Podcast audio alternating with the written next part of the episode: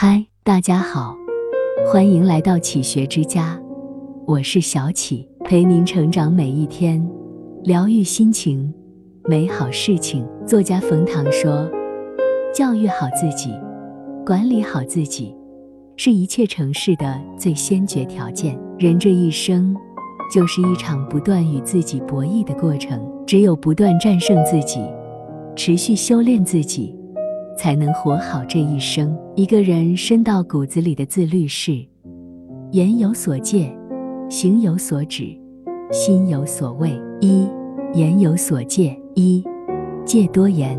孔子观周太祖后继的词语时，看到台阶上立着一个铜铸的人像，嘴上被贴了三道封条，铜人的背面还刻着一行铭文：“古之慎言人也，戒之哉。”无多言，多言多败。口是祸之门，舌是斩身刀。从古至今，因多嘴多舌而招致祸端的例子比比皆是。杨修在军队接连战败时，妄言上司心意，当即被曹操斩首。苏轼在朝廷变法时，大谈敏感话题，结果遭贬谪，背井离乡。慎言则安。谨事则成，能说会道固然是本事，但恰到好处的沉默，才是人生大智慧。管得住嘴，守得住心，人生才能少惹麻烦，少遇祸患。二，戒怨言。曾国藩曾说：“牢骚太甚者，其后必多异色。”心中有怨气，周遭的气场必定不顺。人生的路也会越来越难走，放下心中挂碍，笑看世事起伏，才能过好自己的小日子。中国最后的大儒梁漱溟先生，曾有过一段艰难的时期，他被迫住进胡同里的破旧民宅，每天早上被罚扫马路、扫厕所，可他从不愁眉苦脸，每天勤快地扫完地，就到护国寺的华清池泡个澡。或到北海宫圆打趟拳，他始终认为未来的世界会好。我不对人生的未来持悲观态度。人活一世，有得到，便有失去；有坦途，也有坎坷。遇事不怨，受挫不责，保持好心态，是一个人内心最好的自律。三，戒吉言。人文大师柏杨。在工艺品店购物时，不小心落下了钱包。店主不仅没提醒他，还偷偷藏起了钱包。等他回来寻找时，店主心虚地嚷道：“你是怀疑我拿了吗？那你去叫警察来啊！”一听这话，本就着急的柏杨马上火冒三丈。但他见店里顾客众多，吵起架来定会让店主下不来台。导致问题更难解决，于是他凑上前劝店主：“保得住信誉，才能做得好生意，千万别因小失大。”店长看他和颜悦色，给自己留足体面，顿觉羞愧难当，将钱包还给了他。《礼记》中说：“水深则流缓，人贵则语迟。”越是急躁的时候。越容易口不择言，说出让自己后悔的话，疾言相向，口出恶语，无关紧要的小矛盾也会爆发成不可收拾的烂摊子。而压住火气，有话慢慢说，撞上天大的难题，也能争取到几分回旋的余地。二，行有所止。一，只争。人生诸多烦恼。皆来自于一个“争”字。遇到相左的观点，非要同对方辩个明白，结果越说越模糊，白白的消耗精力。面对一时的得失，偏要跟人家争个输赢，最后越闹越失控，落得个鸡飞蛋打。心地清净方为道，退步原来是向前。真正内心丰盈的人，懂得不争则宁，舍即是。得晚清四大名臣之一张之洞，号称是无尽居士。为官几十年，他始终坚持着自己三不争的原则：一不与俗人争利，二不与文人争名，三不与无谓之人争闲气，不计琐碎之事，不夺浮名虚利，将心思花在要紧的事情上，成就了他仕途的光明。林语堂说：“不争，乃大争；不争，则天下人与之不争。是非也好，名利也罢，不争。”方能赢得云淡风轻。二，止贪。《左传》桓公十年中有这样一个故事：虞国的君主虞公酷爱奇珍异宝，一看到宝物就想据为己有。一次，他看中了弟弟于叔的美玉，开口向于叔索要。于叔不愿得罪他，便将美玉献给了他。可他并不满足，又惦记上了于叔的宝剑。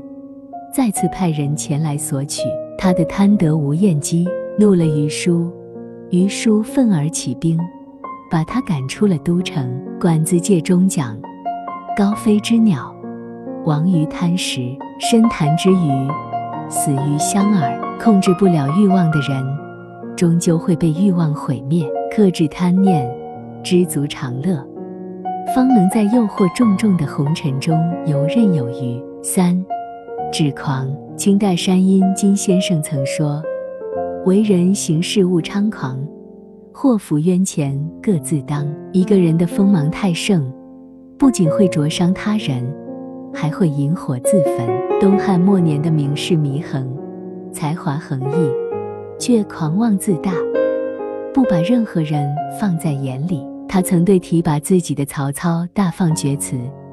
也将欣赏自己的刘表骂得狗血淋头。被贬到皇族手下做文书后，他仍不改桀骜做派，当众对皇祖出言不逊，破口大骂。皇祖颜面尽失，怒而下令将他处死了。本可以有一番作为的祢衡，最终为张狂付出了生命的代价。目中无人，容易与人结怨；言行狂妄。常会招致嫉恨。人生路长，站在半山腰上忘乎所以，往往很快就会坠入低谷。宝谷总弯腰，智者常温和。不显山露水，莫飞扬跋扈。人越低调，路越顺遂。三，心有所畏。一，敬畏天。《论衡·伏虚篇》中记载了一个典故：楚惠王吃饭时。发现一道菜里有水蛭，按照当时的律法，他应将做这道菜的厨师斩首问罪。但他不忍心处罚厨师，便不动声色地将水蛭吞了下去。当晚，他突然开始腹痛，接连几天吃不下东西。然而，等腹痛好转后，他发现困扰自己多年的腹部积块随之痊愈了。为了保全厨师性命。他不惜吞食水蛭，却无意间治愈了自己的顽疾。想起《道德经》中的一句话：“天道无亲，常与善人。人在做，天在看。这个天，便是谁都逃不过的因果。正是你过去的一言一行，造就了当下的你自己。不畏天道，不信因果，迟早要为自己的肆意妄为买单。而无论何时。”都存善念，走正道，幸运才会与你如影相随。二，敬畏的大名鼎鼎的弘一法师，一生悲天悯人，敬畏天地万物，在他眼中，一花一草，一虫一蚁皆为生灵。就连他每次坐藤椅之前，也会特意摇一下，避免压死藏身其中的小虫。人与自然的关系。并非对立抗争，而是和谐共生。正所谓，道法自然，天人合一。人若无情伤害自然，肆意破坏环境，必然会因贪婪和狂妄酿下恶果。对大自然扔出的回旋镖，终将扎回到人类自己身上。万事万物皆有灵性，唯有尊重自然，敬畏生命。方能得到天地的厚赠。三，敬畏父母。《诗经》有云：“哀哀父母，生我劳瘁，欲报之德，昊天罔极。生养之恩大于天，父母的恩情，我们一辈子也还不完。若一个人连父母都不放在眼里的，便丧失了生而为人的底线。哪怕能力再强，本事再大，对家庭和社会也是毫无益处。而善待父母，心怀感恩，福报自会源源不断而来。二十四孝中，有个出了名的孝子。名叫江革。战乱时期，他背着母亲四处逃难，不幸遇到了劫匪。匪徒见他对母亲呵护备至，便手下留情，放了他一条生路。逃进城后，他靠做故宫供养母亲，自己衣衫褴褛，却让母亲衣食无忧。当地权贵听闻此事，十分感动，举荐他做了孝廉官。后来。他仕途顺利，官升五品，彻底改变了命运。在你对待父母的态度里，往往藏着世界对待你的态度。古人云：“唯孝顺父母，可以解忧。”一个家庭感恩父母，重视孝道，方能修来最上等的风水。孟子中说：“人有不为也，然后可以有为也。”做人贵在自知。处事贵在自制，谨言止语，慎行守戒，心存敬畏，才能于纷繁世间身立命，严于律己，修炼言行，人生之路定会越走越宽。这里是启学之家，让我们因为爱和梦想一起前行。更多精彩内容，搜“启学之家”，关注我们就可以了。感谢收听。下期再见。